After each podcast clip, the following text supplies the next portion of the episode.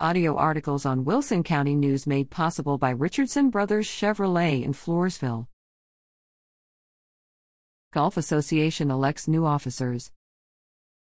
Members of the River Bend Golf Association held their monthly meeting recently, where they scheduled tournaments for next month and elected new officers for the year. After a new slate of officers was presented and discussion ended, the election was conducted. The newly elected officers include Don Holmes, President, Sue Koch, Vice President, Dale Gilliam, Secretary, and Bill Martin, Treasurer. President Don Holmes wanted to stress that membership is open to area golfers and information is available at the River Bend Golf Course Clubhouse.